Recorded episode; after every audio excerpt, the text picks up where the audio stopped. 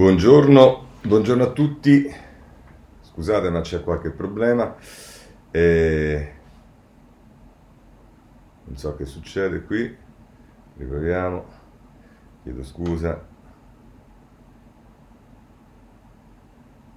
Un attimo, eh, abbiate pazienza, ma qui siamo alle prese con diversi problemi tecnologici. Boh, non funziona, non so perché non funziona Twitter Space, ma eh, ehm, ma noi dobbiamo cominciare e quindi che funzioni o non funzioni non possiamo farci niente. Riproviamo l'ultima volta, vi chiedo scusa, eh, proviamo a vedere se chiudendo e ripartendo le cose funzionano meglio.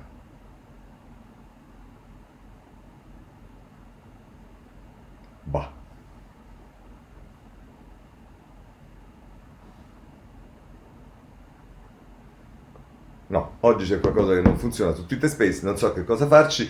Eh, va bene, ci riproveremo ogni tanto. La, la, la mm, rassegna stampa di oggi, eh, insomma, il, il, tema è sicuramente quello che è, è accaduto eh, con eh, il eh, Green Pass eh, alla Camera, eh, con, ehm, con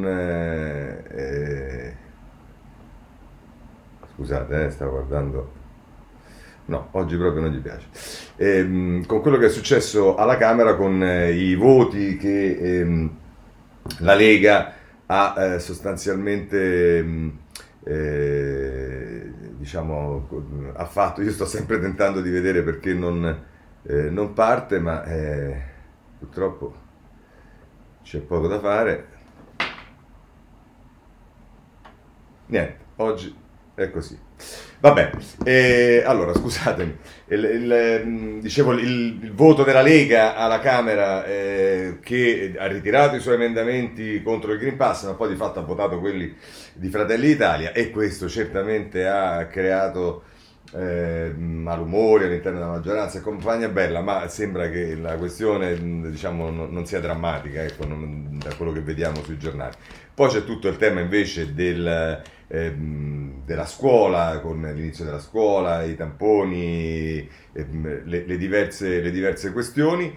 E poi ci stanno altri titoli che riguardano invece ehm, il reddito di cittadinanza, di questo si occupa in modo particolare la Repubblica, lo vedremo. Ma insomma, io eh, vorrei oggi però, arriveremo adesso alle varie cose, la cosa più interessante che eh, c'è oggi, è, per, per, quel che io credo, è un... Um, un editoriale di eh, Galli della Loggia eh, sul... Eh, ehm, sul eh, sì, ho capito che, che eh, Facebook e Instagram vanno bene, il problema è che non va bene Twitter e non so che farci, adesso ci riprovo un'ultima volta. Ehm, vediamo, eh. Chissà perché Twitter Space oggi fa, fa così.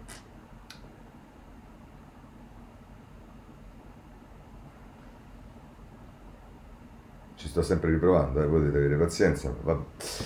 Eh, dicevo, Galli della, Galli della Loggia oggi, il sistema politico che cambia. Lo leggo tutto perché non solo è eh, molto interessante, ma eh, perché ehm, diciamo ha... ha eh, ricostruisce un po' le, le, le, cose che non si sono fatte, soprattutto in termini di riforme, e fa un accenno anche al referendum, alla riforma di Renzi, con un taglio a mio avviso anche molto interessante. Eh, scrive Galli della Loggia.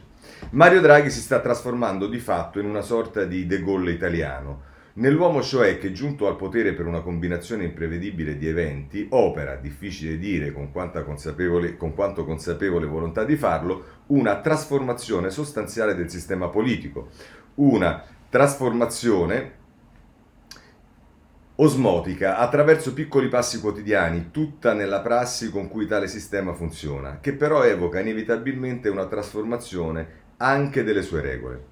In quale direzione precisa, attraverso quali strumenti e con quali conseguenze sulla vita pubblica del Paese e sui suoi meccanismi di governo ancora non lo sappiamo. Ma il fenomeno e le sue linee di tendenza sono evidenti a chiunque abbia occhi per vedere. Draghi sta dando vita ad una sorta di semipresidenzialismo sui generis che arieggia per l'appunto quello della Quinta Repubblica gollista, nel quale, salvo il caso raro della cosiddetta coabitazione, il mandato di governo è di fatto staccato dall'effettiva volontà dei partiti che compongono la maggioranza parlamentare. Sia chiaro, egli non governa senza o contro tale maggioranza, ma tale maggioranza è come implicitamente presupposta, in un certo senso data per scontata dagli stessi partiti che la compongono, i quali accettano volontariamente l'influenza del loro eventuale dissenso. Ehm, andiamo ora a pagina 30, eh, ci arriviamo, eh? Eccolo qua. E prosegue così. Il governo resta nominalmente un governo parlamentare, ma gli attori parlamentari, cioè i partiti, abdicano di fatto alla loro sovranità decretando in tal modo la loro tendenziale irrilevanza. Assistiamo così in nuce ad un oggettivo cambiamento di, re, di regime. La formula in Italia il governo si forma in Parlamento, sempre opposta vittoriosamente da parte dei fautori del parlamentarismo assoluto, instaurato dalla lettera della Costituzione contro ogni proposta di rafforzamento e stabilizzazione dell'esecutivo, magari attraverso anche la sua elezione popolare, tale formula, dicevo, è virtualmente svuotata di ogni valore nel momento in cui ascoltiamo il Presidente del Consiglio che a proposito del dissenso manifestato da alcuni partiti nei confronti dell'operato del suo governo dichiara olimpicamente i partiti svolgano pure il loro dibattito, il governo va avanti, come se fosse una cosa, come se una cosa non riguardasse l'altra. Ehm, andiamo avanti, ehm, scrive Gali della Loggia. E in effetti è proprio così. Dal momento che il mandato vero a governare, il mandato sostanziale, Mario Draghi non lo trae dalla volontà dei partiti, il cui voto di fiducia sembra avere ormai solo un valore di ratifica formale, ma da un'altra fonte che potremmo indicare come la volontà del Paese, una volontà extra costituzionale che una decisione del Presidente della Repubblica ha per così dire costituzionalizzato. Nella crisi di governo Conte del febbraio scorso, Mattarella infatti ha toccato con mano il grado di inconsistenza programmatica, di lacerazione interna, di reciproca incompatibilità raggiunto dai raggruppamenti politici. È stato costretto insomma a prendere atto della virtuale disintegrazione del sistema dei partiti e dunque non ha potuto fare altro che dare spazio, in virtù dell'ampia discrezionalità attribuita ai poteri della sua carica, alla voce del paese, tra virgolette, da lui liberamente ma saggiamente interpretata. Qualcosa che, alla lontana e per fortuna con ben minore drammaticità, ricorda la chiamata al potere del generale de Gaulle da parte del presidente Coty nel maggio 1958 in Francia. Finisce così la lunga storia della partitocrazia italiana, trasformatasi con gli anni da ossatura indispensabile della Repubblica, da cuore della sua Costituzione materiale, nella sua mortale pietra al collo. Ma dal momento che è difficile pensare che si possa tornare indietro, che ci possa mai essere una qualche riforma dall'interno dei partiti, di questi partiti, si apre adesso un periodo denso di incognite, specialmente per l'altissimo grado di informalità, di irritualità, di assenza di regole in cui ci stiamo muovendo. C'è in tutto questo qualcosa di fatale, di inevitabile, scrive ancora Galli della Loggia.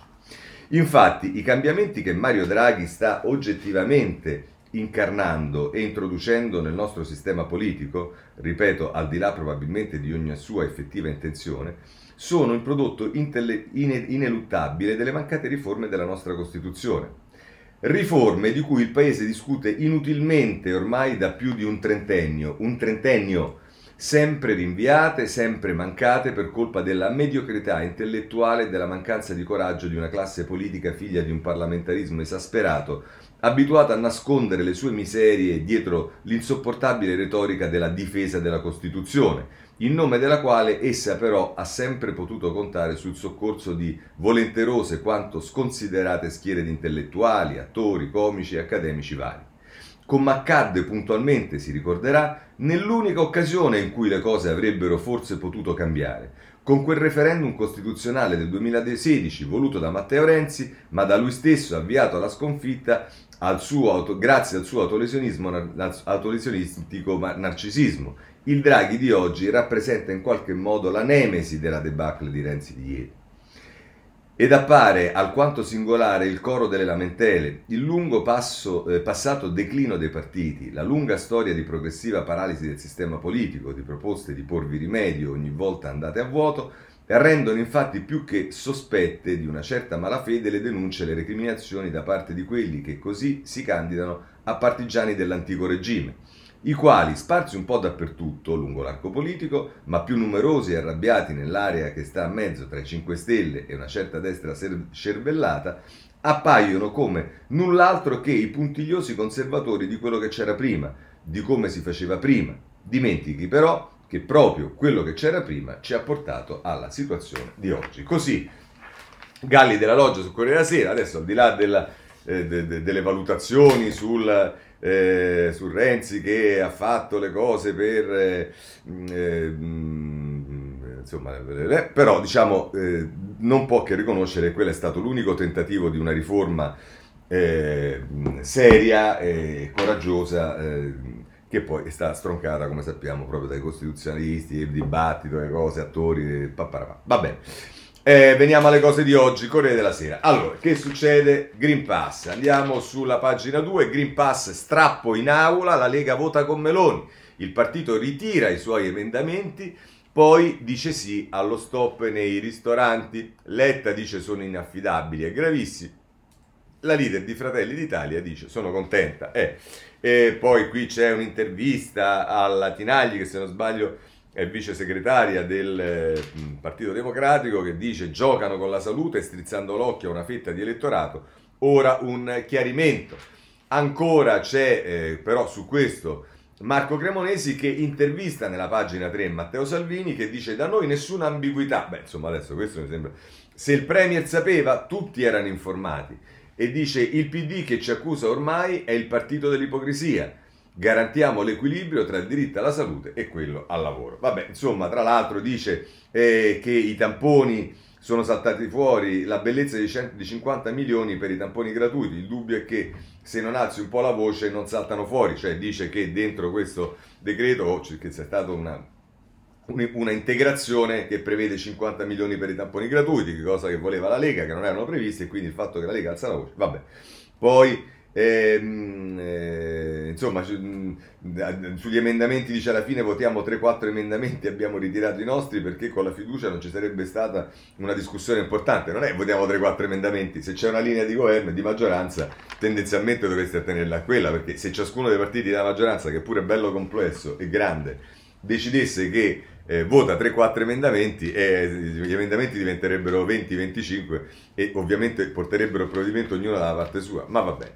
Insomma, eh, questo è il quadro, a pagina 6 peraltro vi segnalo eh, due prese di posizione riguardo al tema della eh, università che poi vedremo tra poco, ma che il Corriere della Sera pubblica a pagina 6. Una è il famoso Alessandro Barbero, assurdo l'obbligo del Green Pass per gli studenti e l'altra, che sapete Barbero è il professore ordinario di storia medievale all'Università del Piemonte Orientale ed è anche famoso divulgatore televisivo, conduttore ed ospite di programmi sui canali Rai. Ora adesso sembra che siccome tra i no pass ci sta uno che è un, famoso conduttore, esimio professore e via dicendo, è come dire, questo dovrebbe mettere un po' più in crisi coloro che sono a favore del, del, del, del, del pass perché c'è un eminente scienziato, è un eminente, un eminente scienziato che dice una cazzata come la dicono eh, tanti altri, almeno nell'opinione di chi parla, ma insomma. Poi ci sta invece Daniela Mapelli che è una, psicolo- una, psicologa che dice no, è importante perché tutela la salute di tutti. Insomma, questo è, ma vedremo adesso su questo altre cose, eh, è quello che ci anticipa il Corriere della Sera. Anche Repubblica, in particolare per la parte politica, eh, ve la segnalo a pagina 7, in aula la pace Salvini-Meloni, un patto per andare alle urne, scrive Emanuele Lauria. Ed ora anche Fratelli d'Italia apre a Draghi al colle per accelerare la corsa alle elezioni. Questa è l'interpretazione che dà Repubblica di eh, queste mosse che stanno avvenendo in Parlamento. Ma allora è interessante andare a vedere come la mettono i giornali, diciamo, che appartengono a quella fetta della maggioranza che fa parte del centrodestra. In particolare, eh, il, vi segnalo il giornale eh, a pagina 2 con Fabrizio De Feo il decreto Green Pass avanti senza fiducia, il Carroccio vota gli emendamenti di Fratelli d'Italia e Letta che, eh, di Fratelli d'Italia, scusate, e Letta che dice sono inaffidabili. E poi eh, Paolo Bragalini a pagina 3, la doppia Lega scontenta il Veneto, Salvini ora scelga tra noi e Borghi. il pressing del governatore, di governatore, imprenditori e giorgettiani, evitare ambiguità sui vaccini. Eh, questo è il, peraltro diciamo sul giornale, lo vedo adesso, eh, ci sta diciamo, Laura Cesaretti che parla del dibattito che si è svolto ieri eh, alla Camera eh, a proposito del Green Pass in aula. Eh, chi ha visto la mia pagina Facebook ha visto che sono intervenuto, ma il tema è semplicemente ridicolo, cioè si dice che il Green Pass in aula alla Camera, quello che facciamo giustamente, dico io, e dovremmo giustamente estendere a tutti i cittadini, ehm, che impedisce a chi non è vaccinato di, o che non ha fatto il tampone 24 ore prima di eh, accedere in determinati luoghi, fare determinate cose dicendo, non si sa per quale ragione dentro la Camera non si dovrebbe applicare. La diciamo, motivazione che è stata data è veramente risibile perché il eh, mandato parlamentare è un diritto eh, costituzionalmente eh, tutelato, perché invece il diritto di girare per la gente normale non è un diritto costituzionalmente eh, diciamo, tutelato e non è che alla Camera per esempio diciamo se non hai la giacca non puoi entrare e forse non avere la giacca è un po' più diciamo, insignificante di eh, non avere il Green Pass e quindi diciamo la, la, il nostro mandato è condizionato dal fatto che entriamo con la giacca nonostante siamo eletti dal popolo e via dicendo. Quindi sono francamente cose risibili, le motivazioni sono risibili, ma tant'è, vedremo adesso che cosa succederà. A proposito di Green Pass, voglio prendere anche il messaggero a pagina 3, pronto l'obbligo per la pubblica amministrazione, frenata sui tamponi gratis verso un Consiglio dei Ministri domani, subito i dipendenti pubblici, poi i privati. La Lega non ci sta, il governo contrario a rendere gratuiti i test in azienda, così non si spingono i vaccini. No, soprattutto perché se no quelli che poi il tampone se lo pagano, magari perché il vaccino non lo possono fare. Eh, o mh, mm, mh, mm, per, per, qualunque altra ragione sono fessi, diciamo, se poi c'è quelli che non fanno il vaccino ma gli si paga pure il tampone, oltre che non fanno il vaccino gli si paga il tampone. Vabbè. Avevamo detto il tema dell'università. Allora, ehm, c'è la ministra Messa che risponde a questo eminente eh, professore, eh, che mh, mm, diremmo professorone, come dice qualcuno, e via dicendo, e dice eh, l'Ateneo vale un ristorante, ecco perché i docenti no pass sbagliano.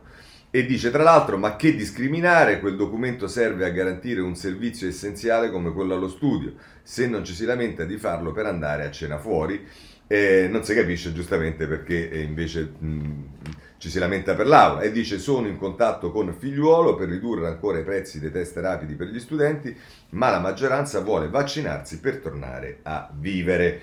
E c'è eh, poi, e lo vedremo questo anche in un'altra intervista, ma il, anche qui Corrado Zunino parla con... Ehm, eh, con eh, Resta, eh, che è il capo dei rettori, che dice rispetto per le idee di Barbero, ma l'università vuole riaprire. Resta, capo dei rettori, dice ha firmato l'1% degli insegnanti e la nostra priorità sono i ragazzi. Mi sembrano parole assolutamente ehm, ragionevoli, ehm, anche la stampa, a pagina 12, così chiudiamo anche questo capitolo. Ehm, eh, eccolo qua, è l'intervista che fanno a Ferruccio Resta, la risposta alla rivolta dei docenti, 1.600.000 studenti in aula. Si entra in Ateneo anche con il tampone, non c'è ostracismo verso la minoranza contro il vaccino, stiamo rinunciando a una libertà individuale per costruire il futuro dei ragazzi. Così la mette Resta e così diciamo chiudiamo anche eh, questo capitolo. Poi c'è il capitolo Novax e a questo punto possiamo restare sulla stampa che eh, a pagina 13 eh, con eh, Donatella Di Cesare eh, diciamo, esprime una valutazione sul, sui negazionisti, negazionisti, complottisti e ipercreduli, la battaglia reazionaria dei no pass. Non si tratta di una lotta di liberazione, si mette al primo posto il singolo contro gli altri. Così Donatella Di Cesare eh, a proposito dei Novax. Ma eh, come ormai abbiamo notato, eh, è libero quello che Continua una campagna, direi feroce, contro i Novax, pagina 4, il cerchio si stringe, le imprese in guerra contro i Novax, via chi non si vaccina. Pugliese della Conad dice aspettativa non retribuita per i dipendenti non immutizzati. Rivolta sul web, ma Confindustria insiste, al lavoro solo con la carta verde. Eh, questo sul, ehm, sulla pagina 4. Eh, andiamo ancora eh, a vedere sul libro la pagina 6 eh, dove c'è una storia eh, intitolata Gli irriducibili, il figlio del Novax morto, non fate come papà. È Andrea Cappelli che scrive, indipendentista veneto di 65 anni, contrario alle iniezioni, perde la vita per il Covid. Dalla famiglia appello a favore delle iniezioni. A Napoli altra vittima non immunizzata. Guardate, purtroppo non è una novità, nel senso che sappiamo perfettamente che la stragrande, stragrande maggioranza di coloro che eh, muoiono a causa del Covid eh, eh, di questo periodo o che vanno ad occupare le terapie intensive, ovvero gli ospedali, eh, sono, eh, sopra, sono, sono, la stragrande maggioranza sono persone, eh, ahimè, non vaccinate. a proposito di Novax, Nopass, Nivax, Nipass, insomma, oggi c'è il dubbio che intervista il filosofo Massimo Cacciari eh, dice, eh, dice no all'obbligo mascherato, sì al vaccino, io Novax provo pena per chi lo dice. E vabbè, eh, diciamo, lo dicono in tanti, poi magari oltre a provare pena per chi lo dice, bisognerebbe anche provare a ragionare su quello che uno ha detto, in ragione del quale qualcun altro magari ha interpretato in un determinato modo. Ma va bene, questo è quanto. Eh, c'è il tema della scuola eh, perché anche lì ovviamente il tema del Green Pass, soprattutto per gli insegnanti, è un tema eh, decisivo. Allora il Corriere della Sera a pagina 5 ci dice scuola, più controlli sugli under 12, i test salivari vanno estesi, l'obiettivo di Bianchi per le verifiche sul Covid, piattaforma sul Green Pass, manca il collaudo, eh, perché poi i problemi, come sappiamo, ci sono eh, sempre libero a pagina 7 Inizia la scuola, professori in sciopero. Annunciata la mobilitazione di alcuni sindacati, i presidi e i genitori, prima di lasciare i figli, assicuratevi che i docenti ci siano. Tra i banchi è già caos, questo dice Libero, certo arrivare a dire una cosa del genere ai genitori che prima di lasciare i figli assicuratevi, assicuratevi che eh, i docenti ci siano è veramente penso che solo in Italia può succedere una cosa del genere. Come al solito è il messaggero che dà ampio spazio alle questioni legate alla scuola, lo fa in prima pagina scuola i tamponi si fanno a casa e poi però lo fa anche nelle pagine eh, successive, ma eh, pagina, nelle pagine 6 e 7 eh, scuola test salivari a casa per tornare in sicurezza. Resta il nodo mascherine. Il ministro Bianchi illustra le modalità di ripresa. Primo obiettivo, ampliare i controlli. Già immunizzato il 92% del personale e il 70% dei ragazzi tra i 16 e i 19 anni. Eh, poi, ehm, ehm, eh, questa era Lorena Loiacono, poi eh, invece eh, è f- siglato FMAI, che non so male, non so che cosa, ma insomma c'è un monitoraggio a campione su 110.000 studenti al mese, tamponi anche per i 14 anni. Eh, interesserà eh, istituti sentinella considerati rappresentativi dell'intero mondo scolastico nazionale. E poi eh, se volete c'è un focus di Graziella Melina pagina 7 del Messaggero, come evitare i rischi in classe, le risposte del professor Blasci, Biasci, presidente della Federazione Pediatri, distanti quando si mangia, non scambiarsi la merenda. E questi sono degli avvisi che vengono dati dai eh, pediatri. Bene, chiudiamo anche questo capitolo. Eh, abbiamo parlato dell'università. Ecco, forse se il professore no pass, eh, oltre a fare appelli su quello, si ponesse anche magari il problema di altri problemi che hanno l'università. Uno di questi lo prendiamo dal Corriere della Sera ehm, ed è eh, il test di medicina sotto la lente, tre domande erano sbagliate, il Ministero valuta le contestazioni. Depositata un'interrogazione parlamentare, insomma pare che il test di accesso per la selezione all'iscrizione alla facoltà di medicina avesse tre domande che erano sbagliate. E, e, insomma, diciamo, vabbè, non commentiamo, va. Eh, ultima questione che eh, voglio mh, proporvi, che è legata al tema Green Pass, perché c'è molta polemica su questo, e cioè sul fatto che il Green Pass vale per le tratte eh, lunghe, quindi per l'alta velocità, gli intercity e via dicendo, ma non vale poi per il trasporto locale. Allora, cosa si sta facendo per il trasporto locale? Ce lo dice il messaggero a pagina 5 eh, il futuro dei trasporti locali, maggiori fondi statali per bus, treni e metro, ma legati all'efficienza. Il piano propone meccanismi con premi e penalità per migliorare il servizio pubblico. Giovannini dice serve una riforma profonda, il sistema così non funziona, spinta al green. E, va bene, è stato inviato alla Camera e al Senato lo studio della commissione presieduta da eh, Bernardo Mattarella. Questo è eh, il eh, messaggero sul tema dei trasporti. Poi c'è il tema dei vaccini, ovviamente, il vaccino, la terza dose, vediamo subito il tema vaccini. Andiamo sul Corriere della Sera, pagina 8, perché ci si dice, eh, si fa parlare figliuolo, prime dosi già all'82%, ancora scoperto un cinquantenne su 5. Eh, dice il commissario, l'80% di immunizzati a fine mese potrebbe non bastare. La campagna proseguirà e tra l'altro diciamo, ci si dice che nella fascia tra 12 e 15 anni eh, l'ultima a partire, la metà ha fatto la prima iniezione e poi ci danno i dati di ieri, ieri 4.720 nuovi casi con 71 vittime in terapia intensiva ricoverati 563 eh, pazienti. Il tasso di positività scende al, eh, all'1%. Eh, all'1%. Eh, insomma, ehm, i dati sono ancora questi, ma eh, ovviamente poi vedremo eh, che cosa accadrà nei prossimi giorni perché finita l'estate bisogna capire se effettivamente i vaccini stanno funzionando e funzioneranno anche nel periodo più critico, che è quello del, dell'autunno, almeno così è stato nella seconda ondata.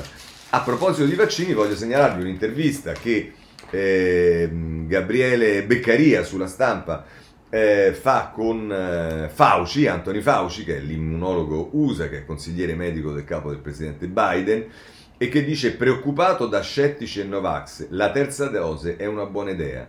Arriveranno altre pandemie, l'Italia è nella stessa nostra situazione, entro la fine del mese inizieremo a somministrare l'ulteriore richiamo, cioè parliamo della terza dose.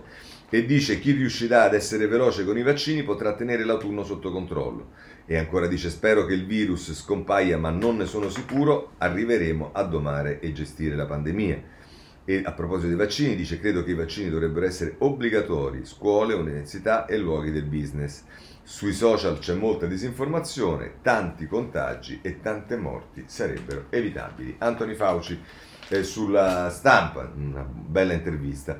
E, mh, la terza dose, citata anche da Fauci, e cosa succede da noi? Allora lo vediamo, l'avevamo già visto ieri con le parole di speranza alla G20 sulla salute, ma insomma... Ehm, Pagina 8 della Repubblica, terza dose subito per 3 milioni di fragili. Oggi l'ok dell'AIFA. I primi a riceverla saranno pazienti con problemi al sistema immunitario. Figliuolo dice tra gli over 12 superato l'80% delle somministrazioni. Va bene, ma questo l'abbiamo eh, già visto. A proposito della eh, terza dose, voglio segnalarvi il tempo a pagina 2 eh, subito 3 milioni di terze dosi e lo annuncia Figliolo a fine settembre nuovo richiamo per gli immunodepressi, poi anziani e fragili. Eh, e poi ribadisce in questo momento la preoccupazione maggiore è rappresentata dagli over 50 non raggiunti 1,8 milioni.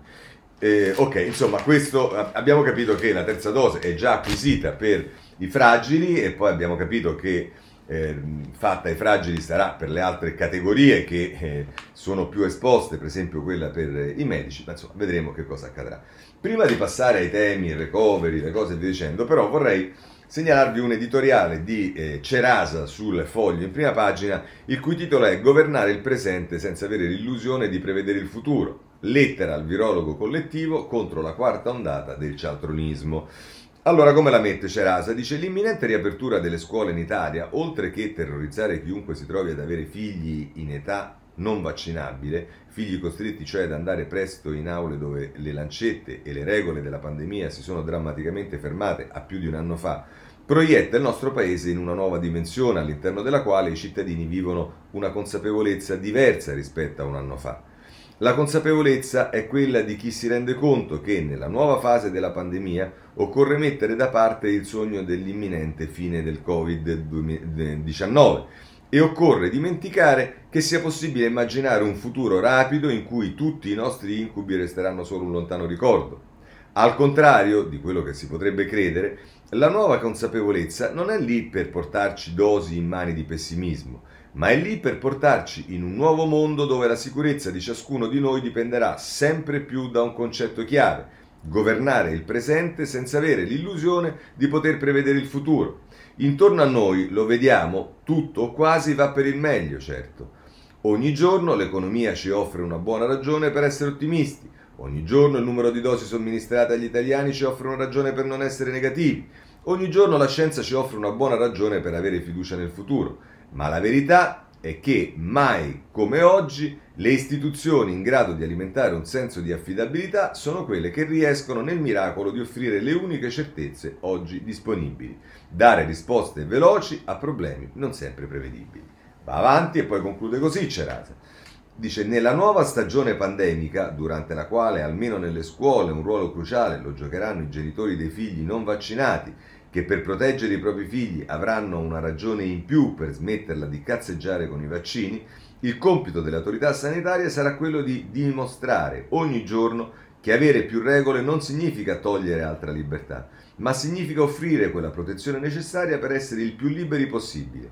Due anni di pandemia ci hanno insegnato che provare a prevedere il futuro è impossibile, oltre che sbagliato, e l'unico mezzo che si ha per generare ottimismo è offrire l'unica sicurezza possibile, dimostrare di essere in grado di governare ciò che potrebbe andare storto, si comincia lunedì, si comincia dalle scuole, dita incrociate e risposte pronte, grazie. Così eh, Cerasa sul, sul foglio. Eh, dicevo, eh, c'è il tema del recovery.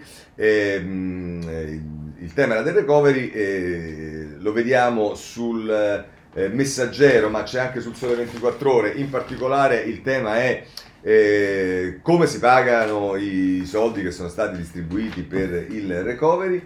Messaggero, pagina 15. Accendiamo subito. Eccolo qua. Eh, maxi piano per il Green Bond, Bruxelles emetterà 250 miliardi di obbligazioni entro il 2026 per finanziare la transizione ecologica. La Commissione è pronta al confronto con i titoli USA, a metà settembre arrivano le aste destinate eh, ai privati. Eh, così si finanzierà una parte, del, eh, dei, una parte, dei, piani dei diversi paesi. Ma visto che abbiamo parlato di recovery, passiamo alla ripresa. Ora, ehm, la ripresa è diciamo, un tema mm, che, che ormai sta, appare abbastanza diciamo, eh, ampio nella sua definizione. Ne parla sicuramente Paolo Gentiloni con Federico Fubini sul Corriere della Sera, a pagina 9 c'è un'intervista e eh, il commissario italiano dice la ripresa ci sorprende, ma in autunno il vero test per trasformare l'Italia. E Paolo Gentiloni ha parlato anche eh, diciamo, nei giorni scorsi eh, che, che, in Italia eh, la, la posta in gioco dei prossimi mesi eh, sarà molto importante e gli chiede Fubini che intende dire commissario e dice Gentiloni che andiamo verso l'autunno più importante per l'economia italiana da mezzo secolo, un autunno storico. Perché è così importante? Perché ci giochiamo l'ingresso in questo piano europeo che può dare qualità, durata e spinta alla ripresa. Il fatto che si vada verso questo appuntamento in un clima di ottimismo mi pare positivo. Lo percepisco in generale in Europa. I dati di crescita dell'area euro nel secondo trimestre, più 2,2, sono anche meglio delle prime stime. Insomma, il, malgrado le difficoltà, c'è una forte ripresa che può portare l'area euro a, a crescere fra il 5 e il 6% quest'anno. E in Italia è particolarmente evidente.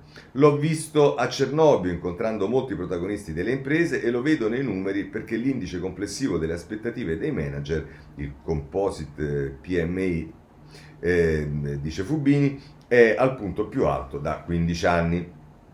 E allora aggiunge Fubini, dov'è il problema allora? L'ottimismo fa bene, dice Gentiloni, è fondamentale però che si abbia la consapevolezza di qualche problema che c'è della sfida del piano europeo per questo l'autunno è così importante. Noi ora avremmo potuto trovarci di fronte a un'economia europea in macerie. Le politiche espansive, la risposta dei governi dell'Unione Europea ci consegnano invece un quadro diverso, ma ora deve agganciarsi ai grandi progetti del recovery, ai fondi collegati e all'insieme di questa sfida. Così, tra l'altro, Paolo Gentiloni sul eh, Corriere della Sera, anche il Sole 24 Ore, eh, diciamo si occupa a pagina 4 eh, della, ehm, mh, diciamo, di come vanno le cose in Europa ed è Nicoletta Picchio che dice Italia e Germania i motori della crescita per l'Europa del futuro. Al forum di, Cost- di Confindustria il presidente Bonomi e il tedesco eh, Russ Wurm, credo si chiami così, vedono Draghi e consegnano al Premier il documento delle imprese. Proposte concrete per la rotta che deve essere intrapresa sia dai nostri governi sia dall'Europa intera. Questo è il titolo di questo eh, dossier. Va bene, ehm, abbandoniamo ehm, questo argomento, però ehm, diciamo, sappiamo bene che a Cernobbio si è discusso e nei giornali anche ieri si è discusso parecchio sul tema del patto di stabilità. A questo proposito voglio segnalarvi Veronica De Romanis che scrive sulla stampa ehm, il patto di stabilità non serve ai sussidi.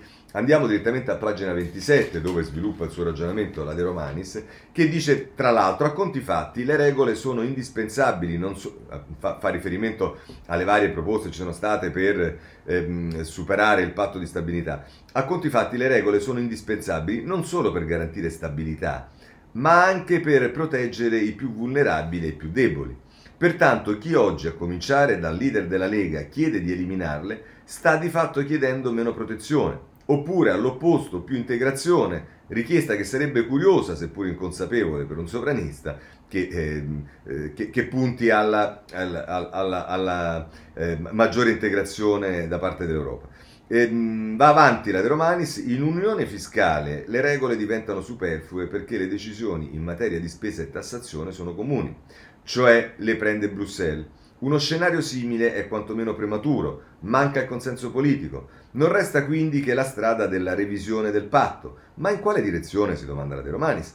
Le proposte avanzate a Cernobbio possono essere riassunte in due punti. In primo luogo, le regole vanno semplificate. Quelle attuali sono facili da rispettare perché in alcuni casi si basano su grandezze non osservabili come il deficit strutturale. Questo tipo di deficit tiene conto unicamente delle spese e delle entrate decise dal governo, a prescindere dalla congiuntura economica. Non include invece quelle ascrivibili al ciclo economico.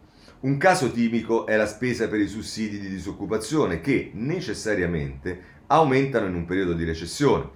Stimare l'impatto sui conti pubblici delle diverse fasi economiche non è semplice. Peraltro spesso i calcoli elaborati dai singoli Stati membri differiscono da quelli della Commissione europea. I modelli econometrici utilizzati non sono gli stessi. Tuttavia, eliminare il riferimento al concetto di ciclo, come richiesto ad esempio da Conte, potrebbe essere una buona idea. Il rischio non, po- potrebbe non essere una buona idea. Il rischio è quello di disegnare regole procicliche che amplino gli effetti negativi dell'andamento economico, ovvero regole che impediscono di spendere di più di quanto si è in difficoltà. Una qualche forma di complessità è pertanto inevitabile. Secondo l'altro orientamento emerso a Cernobbio, le regole devono favorire gli investimenti. Sia Giorgia Meloni sia Enrico Letta hanno insistito su questo aspetto invocando la cosiddetta Golden Rule, la norma che consente di scorporare dal deficit complessivo la spesa produttiva. La proposta non è nuova, finora non è stata presa in considerazione perché invisa ad alcuni stati, in particolare da quelli del nord Europa. Da loro, dal loro punto di vista, vi è un problema di definizione. Le risorse per costruire una scuola sono certamente investimenti, ma lo sono anche quelle per i banchi e le lavagne, si domanda De, De Romanis. E anche, forse soprattutto, vi è un problema di fiducia. L'attuale patto già prevede una clausola che permette di escludere dal computo del deficit la spesa per gli investimenti. Si chiama flessibilità. L'Italia dovrebbe saperlo, dal momento che, con l'esecutivo Renzi, è stata l'economia che ne ha fatto maggiore, è stata l'economia che ne ha fatto maggiore ricorso. Un'occasione persa, ti pareva? Nonostante le rassicurazioni, lo spazio di bilancio concesso da Bruxelles è stato utilizzato in gran parte per finanziare spesa corrente, legge, legge 80 euro, di investimenti se ne sono visti pochini. Ora, sicuramente qui arriverà nella giornata di oggi, in qualche forma, mi auguro, la replica di magari Luigi Marattin che eh, spiegherà come sono andate le cose. Non è facile ricostruire la credibilità di un paese una volta persa. Mario Draghi, con la sua azione di politica economica, ci sta provando. Una persona sola però non basta, serve il contributo di tutti. Una maggiore coerenza da parte delle forze politiche sarebbe di grande aiuto. Non si può chiedere la Golden Rule e nel contempo promettere più sussidi e più prepensionamenti. Così Veronica De Romanis sul eh, stampa. Ma andiamo, eh, abbandoniamo anche eh, questo tema, andiamo a reddito di cittadinanza, qui andiamo su Repubblica, insomma, eh, qualcosa si muove, diceva quello. Il reddito resta, ma Draghi lo cambierà. Titolo di apertura della Repubblica. La misura verrà ritoccata con il potenziamento degli strumenti per favorire lavoro e formazione, già assegnato a 3,5 milioni di persone. L'Ox insiste, non contrasta i furbetti, criteri da modificare. E allora poi se andiamo a pagina 2 ci sta Rosaria Amato, il reddito di cittadinanza a 3,5 milioni di persone e la metà dei poveri è senza, con un importo medio di 579 euro a famiglia e un costo che l'anno passato ha superato i 7 miliardi, oggi la destra e Italia Viva mettono il sostegno sotto accusa, disincentiva la ricerca di un posto. Eh, c'è una eh, intervista poi a Scarpetta dell'Ocse che ha fatto un rapporto in cui ha messo sotto la lente di ingrandimento e anche in evidenza le incongruenze molte del eh, reddito di cittadinanza che dice cambiatelo, oggi criteri troppo duri e poco contrasto a chi inganna. La platea di chi beneficia deve aumentare e va ridotto l'importo massimo di 9.630 euro. Questo dice Scarpetta dell'Ocse. Poi se volete sapere che cosa potrebbe accadere, c'è il retroscena di Roberto Mania a pagina 3 di Repubblica. Draghi non tocca la misura, ma vuole azioni più forti per favorire l'occupazione. Nei piani del governo c'è una riforma della formazione e degli altri strumenti per spingere l'inserimento al lavoro. E poi si dice che il recovery prevede 5 miliardi da usare per dare competenze specialmente a giovani e donne e poi si dice si va verso un sistema di ammortizzatori sociali uguali per tutti che costerà fino a 10 miliardi. Poi, se volete, una difesa to cure a tutto campo della, ehm, del reddito di cittadinanza arriva da eh, Tito Boeri e Roberto Perotti in prima pagina e poi tutta la pagina 4, non ho il tempo di leggerlo, ma il divano è solo un mito, il reddito sostiene chi non può lavorare. Dice è infondata la tesi per cui il sostegno disincentiva la ricerca di impiego pochi dei beneficiari sono occupabili e vabbè, pochi dei beneficiari, dei beneficiari sono occupabili e quindi significa che la norma in sé non va bene perché se è stata fatta per chi do, il punto fondamentale è che doveva trovare lavoro, allora evidentemente già parte col piede sbagliato, è la mia opinione ovviamente. E poi dice il sussidio va riformato separando dalle politiche attive e poi allargato a tutti i poveri. Vabbè, allora anche Boeri e Perotti sostanzialmente diciamo dicono la stessa cosa che dicono tanti, cioè che il reddito di cittadinanza che nasce in quel modo non risolve il problema dell'occupazione ed è assolutamente, eh, diciamo, tiene fuori tantissime persone della parte che dovrebbe riguardare la lotta alla povertà. E allora, come, come ho detto tante volte, lasciamo il nome reddito di cittadinanza, ma va strutturalmente eh, cambiato e sostanzialmente abolito e ricostruito con da una parte misure di lotta contro la povertà che abbiano una platea più grande perché molti poveri non sono eh, toccati dal eh, reddito di cittadinanza e dall'altra parte che ci siano fondi per fare quello che è necessario e cioè eh, creare posti di lavoro, creare occupazione in maniera che le persone possano uscire dalla povertà anche perché trovano un lavoro che non è solo un problema di povertà, è un problema di dignità. Insomma, abbiamo fatto questo ragionamento tante volte. Eh, sull'avvenire, a pagina 11, eh, c'è una mh, diciamo, mh, presa di posizione del eh, presidente del Forum delle Famiglie, se non sbaglio, eh, che è Gianluigi De Palo, se non erro, che dice eh, risorse all'assegno per aggiustare anche il reddito. E a che cosa si riferisce? All'assegno unico, quello approvato dal eh, governo Draghi su iniziativa della ministra Bonetti. Dice gli aiuti non vanno messi in contrapposizione, investendo di più sui figli si può rendere più efficace anche l'intervento contro la povertà. Eh, questo è quello che dice Di Paolo e questa è sicuramente una posizione eh, interessante eh, diciamo, da tenere in eh, considerazione. Eh, lasciamo il reddito di cittadinanza e occupiamoci di lavoro. Qui oggi è la stampa che eh, indubbiamente ha questa, mh, diciamo, usa mettere, focalizzare alcune questioni con analisi ehm, anche, diciamo, ehm, ben fatte, eh, diciamo così, e oggi si occupa del tema del lavoro, scossa al lavoro, le sfide dell'economia. È ehm, eh, Paolo Baroni che se ne occupa, interventi personalizzati per 3 milioni di italiani, pronti 8 miliardi, nuovi centri per l'impiego, corsi di digitale e accordi con agenzie private.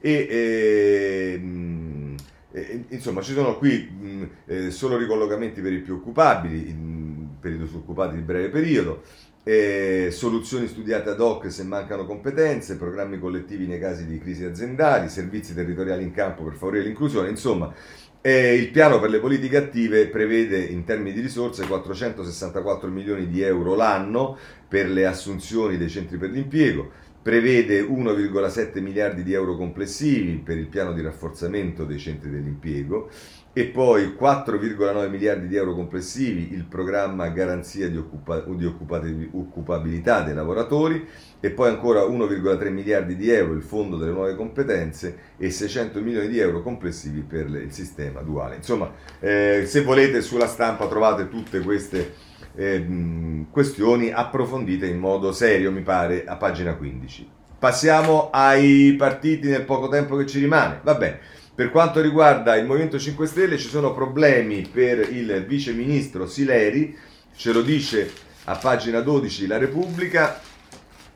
Eh, la regione contro Sileri ha visitato a pagamento, lui dice era tutto regolare, il sottosegretario della salute è in aspettativa, il Lazio dice svolgeva attività in una clinica romana, verrà segnalato all'ordine e questo è Giovanna Vitale che si dedica al sottosegretario o viceministro, non so bene cosa sia, Sileri. A proposito del Movimento 5 Stelle, voglio segnalarvi il domani, che peraltro vi dico continua a occuparsi del sindaco di Venezia. Il titolo di apertura è Brugnaro punta all'affare del porto di Venezia dopo il decreto Grandinavi, Giovanna Fagionato. E poi c'è anche l'editoriale di una pagina di Tiziano Scarpa, Fermiamo il sindaco e la sua visione folle di Venezia. E gli è presa così contro Brugnaro al domani, va benissimo. Invece a pagina 5 eh, ci si occupa del, del, del, Movimento 5 Stelle in termini di scenario. Qui è interessante lista di Giuseppe che dice Di Maio propizia nell'ombra l'autodistruzione di Conte. Il leader del Movimento 5 Stelle è logorato dai consensi che latinano, il leader del Movimento 5 Stelle sarebbe Conte, eh, dalle critiche al reddito di cittadinanza e dal disastro annunciato alle amministrative le mosse del ministro, in questo caso è Di Maio, per arrivare pronto alla contesa della leadership. Questo io francamente è quello che ho sempre pensato e chi parla, ha parlato con me eh, sa che l'ho detto già in tempi non sospetti, vedrete che finirà così. Per quanto riguarda il Partito Democratico. Va bene, voglio segnalarvi la consueta intervista, consueta perché eh, spesso gliela fa il riformista e spesso diciamo dice sempre le stesse cose, ma anche molto interessanti. Mi riferisco a Gianni Cuperlo, il congresso Dem, a me basterebbe avere un partito. E poi dice quello di Salvini sul Green Pass è un teatrino senza senso, è stretto tra Meloni che lo supera nei sondaggi e i suoi governatori che vorrebbero regole più stringenti. E poi a proposito del eh, di Letta, il collegio di Siena e via dicendo, dice in un collegio uninominale chi prende un voto in più è eletto. Si cerca di costruire intorno alla candidatura l'arco più ampio di forze. Il PD da solo, a Siena come altrove, non bastava e dirlo anche graficamente è un atto di onestà o di apertura. Sono certo che vincerà. E qui ci si riferisce al simbolo che Letta ha messo nel suo, ehm, nella sua candidatura al eh, collegio. Ma Adesso, eh, a parte questo, invece voglio segnalarvi il foglio che continua a fare un viaggio all'interno del Partito Democratico. Avete visto ieri si parlava della, insomma, di come si stavano muovendo anche base riformista, le cose e via dicendo. Oggi ci ritorna Simone Canettieri eh, Letta e il congresso PD avanzano Bonaccini e De Micheli, ma il segretario ferma tutti. Non spariamoci eh, sui piedi. Eh, dice tra l'altro: Non spariamoci sui piedi. A chi gli parla del congresso del PD, Enrico Letta in questi giorni risponde così: una metafora da, eh, de, dalla sua università, eh, vabbè, senza essere triviale, ricorre al tafazzismo che alberga nel palazzone del Nazareno e nemmeno nella morettiana formula del continuiamo così e facciamoci del male. Il messaggio comunque è chiaro e però è un fatto politico che un pezzo del suo partito base riformista guardi al congresso con una certa insistenza, un'ansia figlia della paura di scomparire dalle liste delle prossime politiche. Vabbè, eh, problemi, problemi se li affronteranno e se li risolveranno. Eh, per quanto riguarda Renzi, voglio segnalarvi eh, un'altra cosa, cioè eh, so, oggi Farinetti è la star dei giornali perché non so se l'uno sapeva de, eh, che faceva l'altro, ma insomma ha due interviste di un'intera pagina sia su Corriere della Sera che sulla Repubblica. Voglio prendere quella su Corriere della Sera perché a pagina 9, eh, intervistato Farinetti, parla, no scusatemi, a pagina 27, eh, intervistato da Cazzullo, Eh, Farinetti parla anche di Renzi, gli domanda Cazzullo, dice ma, nel, perché ha scritto un libro anche Farinetti, eh, ci mancava, eh, il titolo è Mi innamorai di Matteo Renzi ma rifiutai di fargli da ministro. Vabbè. Nel libro si racconta l'incontro con Matteo Renzi, gli domanda eh, Cazzullo, e lui dice ottobre 2009, era appena diventato sindaco di Firenze, se la menava un po' da magnifico. Me lo trovai di fronte a Torino, lo portai in giro per Italy, era veloce, anzi velocissimo, capiva al volo le dinamiche di un'azienda. Divorò un piatto di carne cruda da gran, golo, da gran goloso, lo confesso, me ne innamorai. Dicono che ora sia un uomo d'affari, dice ehm, Farinetti. A me non ha mai chiesto un euro e quando venne a Expo da Presidente del Consiglio a mangiare la carne cruda pretese di pagare. Detto questo, forse ha sbagliato a personalizzare il referendum. Ancora dice Cazzulla, è vero che, chiese, che le chiese di fare il ministro?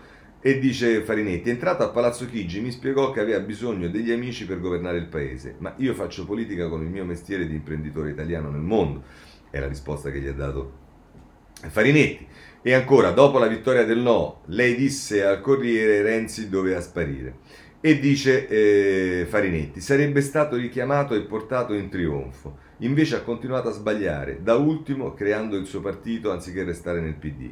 Ma è stato uno dei migliori premier che l'Italia abbia avuto, non rinego l'amicizia, anche se quando mangiamo insieme un piatto di carne cruda non riusciamo più a sentire il meraviglioso sapore di quel giorno d'ottobre del 2009. È un po' di tristezza in queste parole di eh, Farinetti, ma eh, questo è. Eh, mh, vi dicevo che c'è anche sul, eh, sulla, mh, eh, anche sul, sulle eh, di Renzi si parla anche sulla Repubblica, pagina 20, e va bene. Quirinale, allora su Quirinale non vi leggo, eh, diciamo, su Quirinale il giornale soprattutto si occupa eh, del Quirinale, lo fa a pagina 7, romanzo Quirinale, tre le ipotesi outsider di lusso, da Gentiloni a Berlusconi, ecco chi può sparigliare la corsa per il Quirinale, dei due presidenti designati in discesa l'ipotesi Cartabia.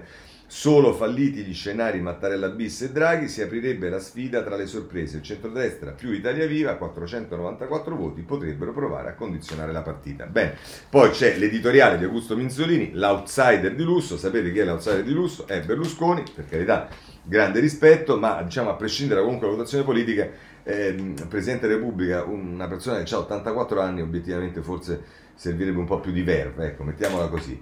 Ma sul Quirinale voglio segnalarvi anche il tempo, eh, a pagina, eh, a pagina, nelle pagine 8 e 9.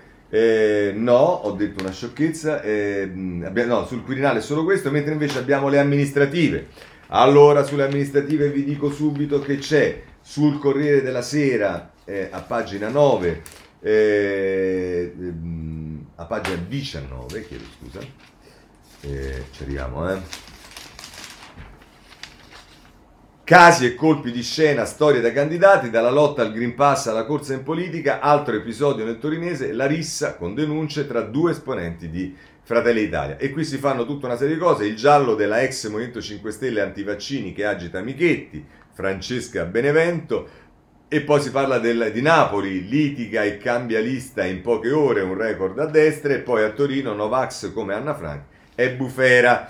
Eh, Manuela Buona Fortuna, candidata nella lista civica di centrodestra a San Mauro Torinese. Insomma, ci sono problemi per il centrodestra e questo lo si vede anche eh, in eh, alcuni articoli che eh, propongono anche eh, dei sondaggi. Eh, vediamo la Repubblica, pagina 13 eh, città, la destra frena, i candidati sovranisti in calo nei sondaggi, i numeri di Opinio Rai, la coalizione è indietro a Milano, Bologna e Napoli e rischia a Roma Matteo Pucciarelli.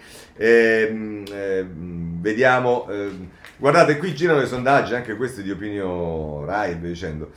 Eh, se posso darvi un suggerimento, non fidatevi, non solo perché in generale i sondaggi diciamo non sono proprio eh, affidabilissimi, li abbiamo visti poi quando si va a votare. Non fidatevi anche perché eh, diciamo, un po' di sondaggi sono fatti ad arte, in particolare quelli che vedete a Roma, per cercare di dimostrare che eh, il voto utile è il voto utile per Gualtieri e vi ripeto l'unico voto utile che c'è a Roma per cambiare questa città è quello a Calenda, ma perché vedrete che mano a mano andiamo avanti eh, usciranno sondaggi diversi diciamo da quelli che eh, vediamo in queste ore che sembrano fatti proprio pro domo di alcuni candidati e di alcune eh, messaggi che si vuole far passare.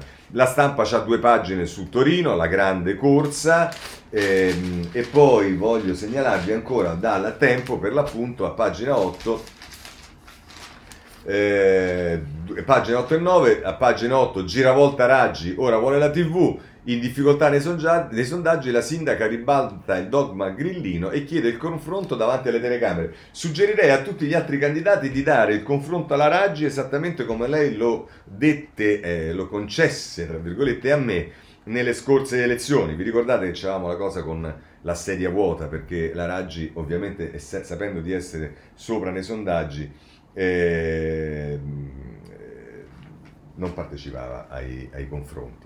Ecco, magari meriterebbe la stessa cosa così. Eh, facciamo conoscere ai cittadini i nostri programmi e poi comunque forse Raggi è meglio che non li fai conoscere ai cittadini i vostri programmi perché hanno conosciuto il vostro modo di eh, amministrare e vabbè. Ehm, a pagina 9 Michetti è la scelta giusta, la Meloni al fianco del candidato del centrodestra presenta la lista di Fratelli d'Italia al comune e vedremo, vedremo che cosa succederà a Roma, questo sul eh, tempo. Allora, eh, c'è questa farsa unica del DDL Zan. Aveva ragione Renzi quando diceva che eh, il problema era solamente un po' di battaggio pubblicitario e poi del DDL Zan non ve ne fregava molto, ehm, eh, solo finalizzato eh, alle, alle, alla campagna per le amministrative. Insomma, che è successo ieri? Ce lo dice eh, il Corriere della Sera, ma ce lo dice soprattutto il giornale in prima pagina eh, addio DDL Zan, farsa sinistra, il PD si oppone alla calendarizzazione del testo perché non ha i voti. La finta priorità può aspettare. Voi ricordate il PD? No, contro Renzi perché tu, quello, quell'altro. Eh. Ecco, morale. Chi è che non voleva il DDL Zan? Ahimè, come avevamo sospettato, era proprio il Partito Democratico. Passiamo al capitolo giustizia rapidamente. Innanzitutto la stampa, pagina 7, ci parla dell'inizio dell'iter sulla eh, contro la giustizia spettacolo, la fine della giustizia spettacolo, Francesco Grignetti, basta mani pulite o mafia capitale, la legge mette un freno ai PM che battezzano le operazioni con titoli adatti a diventare fiction. È quello che eh, ehm, diciamo, ci ha chiesto la eh, Corte di Giustizia, che ci ha chiesto la Comunità Europea e che il, il cui iter comincerà in commissione nelle prossime ore. Eh, referendum su giustizia. Eh, andiamo sul riformista che ci sono un po' di eh, notizie, eh, pagina 4. Ehm, scusate, no, sulla riforma della giustizia, tutto liscio la riforma Cartabia avanza al Senato, PD, Movimento 5 Stelle, Lega e Forza Italia, danno semaforo verde in Commissione Giustizia, la maggioranza non presenta emendamenti, pioggia di correttivi dei fuoriusciti grillini che ne presentano ben 1726 e dei Fratelli d'Italia che ora parlano di Guazzabuglio. Ma insomma pare che eh, la riforma, così come è stata modificata alla Camera, non, ha, non avrà scossoni al Senato, questo ci dice il riformista. Eh, Libero ci dice che oggi è il giorno decisivo per il Rubiter, ce lo dice a pagina 11. Eh, oggi si decide sul futuro del Cavaliere, a Milano udienza decisiva sul Rubiter, ma Berlusconi non sta bene e invoca il legittimo impedimento, attesa per il verdetto. E poi invece sul riformista voglio segnalarvi una cosa che eh, diciamo eh, in prima pagina, poi continua a pagina 3, ci avevate detto che un inquisito si dimette, Greco si dimette, procuratore di Milano, dice Tiziana Maiolo, è quello che ci si domanda perché, sottoposto ad accertamenti preliminari dal PG Salvi, il magistrato è vicino alla pensione, ma porta con sé numerose ombre sulla gestione del caso Storari e dell'affare Amara, ombre che proiettate su un parlamentare farebbero gridare allo scandalo. E invece tutti zitti, questo è quello che ci dice eh, giustamente che fa rilevare eh, sul riformista pagina 3 Tiziana Maiolo, sempre sul riformista pagina 2 ci si occupa di Pegnatone, in particolare di Fava, la mia denuncia su Pignatore archiviata senza sentirmi. Secondo l'ex PM di Roma, in diversi procedimenti l'allora procuratore, pur in conflitto di interessi, aveva continuato a condurre le indagini. Alla commissione disciplinare non sono state mh, eh, bastate non sono bastate 20 riunioni in due anni e mezzo per stabilire se avesse ragione, scaduti i termini dell'esposto di Fava al CSM.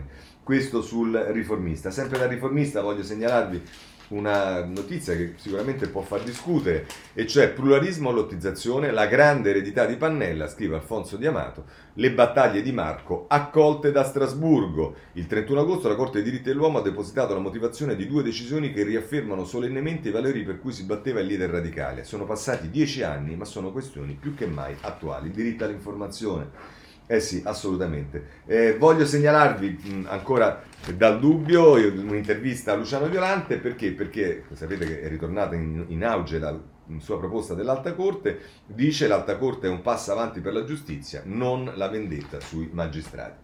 Ehm, ehm, sempre diciamo ehm, sul, eh, sul dubbio voglio segnalarvi a pagina 4 a proposito della separazione delle carriere eh, Costa e Maggi riprendere l'esame della separazione delle carriere. Che cos'è? È la proposta di iniziativa popolare che anche Italia Viva ha appoggiato, sul, eh, presentata dalle Camere eh, penali. Voglio segnalarvi, e ho veramente finito, da eh, Repubblica a pagina 11, ma non solo, è su tutti i giornali, ma lo prendo per comodità, da Repubblica a pagina 11 si parla del cloud italiano. Eh, il cloud italiano in quattro anni, porte chiuse ai fornitori cinesi, 3 le coordinate interessate, le cordate interessate, Team con Cassa Depositi e Prestiti, Sogei con Leonardo e Almaviva con Aruba. È pagina 11 della eh, Repubblica. Eh, se volete sapere che cosa succede su Alitalia lo trovate sul Libero ma anche sul Messaggero, anch'esso sempre attento alle vicende. ITA Ecco la griglia degli stipendi, meno ferie e congedi parentali. Altavilla ha consegnato ai sindacati la proposta sui livelli retributivi e sulle condizioni accessorie. La busta paga media viene tagliata del 10-20% e comprende un premio di risultato fino al 15%. Chiudiamo con la politica estera. Afghanistan, innanzitutto eh, c'è eh, Draghi che ha ottenuto un sì da, ehm, eh, dalla Cina. Eh, G20 per l'Afghanistan, Xi mette i paletti a Draghi. Telefonata fra i leader, il premier vede spiragli per un summit speciale, ma il presidente cinese ricorda a Palazzo Chigi gli impegni sulla via della seta. E poi, se volete, c'è una intervista interessante di Gilles Gressani ehm, a eh, Michel, eh, che è il presidente del Consiglio europeo, un'ignorata, UE ignorata dagli USA con i talebani, hanno fatto tutto da soli. E attacca eh, il eh, il, eh, gli USA, il, il, Presidente del Consiglio europeo. Invece, più in generale, su che cosa accade in, ehm, in, in Afghanistan, vabbè, quello che purtroppo era anche abbastanza eh, prevedibile, e cioè che alla fine c'è un governo che è pieno di gente ricercata per ehm, diciamo, atti pesantissimi. Eh, noi donne, no, se andate sul, se andate sul eh, vabbè, non lo trovo, ma insomma, eh, Eccolo qua, talebani, vecchia guardia al governo, il premier nella lista nera dell'ONU. Eh, questa è la situazione. Poi voglio segnalarvi sempre sul Corriere a pagina 15 che oggi inizia il processo, il maxi processo al terrore, e cioè inventi alla sbarra per il Bataclan e i massacri del 2015, vivo uno solo degli attentatori, i misteri insoluti, ci dice il Corriere della Sera. Poi sulla Repubblica vi segnalo che c'è un problema di nomina al Parlamento europeo, compreso il rinnovo della presidenza e Sassoli pare in corsa. Parlamento e Consiglio, il risico delle nomine UE, Sassoli in corsa per il bis, rinnovo delle cariche a metà mandato, Weber rinuncia a Strasburgo, a rischio Michel eh, alla guida del summit, un UE dopo la gaffe ah, del divano, sì, vabbè. E, ehm, eh, poi sulla stampa c'è un articolo sulle elezioni in Germania, la Merkel e il fatto che le cose non vanno benissimo, Merkel al Bundestag per rilanciare Laschet eh, il meglio per il paese, la cancelliera trasforma il discorso in aula in un comizio a fondo all'SPD vuole governare con l'estrema sinistra. Questo è quello che accade in Germania. Eh, vi segnalo sul eh, Tempo, che lo, è l'articolo più, diciamo, in cui viene dato più spazio, a pagina eh, 12 del Tempo, El Salvador nella storia, il Bitcoin, moneta legale. La criptovaluta sarà accettata negli scambi al pari del dollaro. E poi da ultimo invece l'avvenire perché ci parla eh, meritoriamente tiene i riflettori accesi sulla eh, Siria perché non se ne parla più, ma in realtà la situazione è drammatica. Pagina 15. eh, stupri, violenze e sparizioni, l'odissea dei siriani rientrati. Con questo chiudiamo la rassegna stampa di oggi, mi dispiace per, eh, speriamo che domani Twitter Space funzioni, ma comunque saluto invece chi, ha, chi mi ha seguito su Facebook e eh, su Instagram e ci vediamo nella giornata di domani alle sette e mezza per chi vuole. Buona giornata a tutti.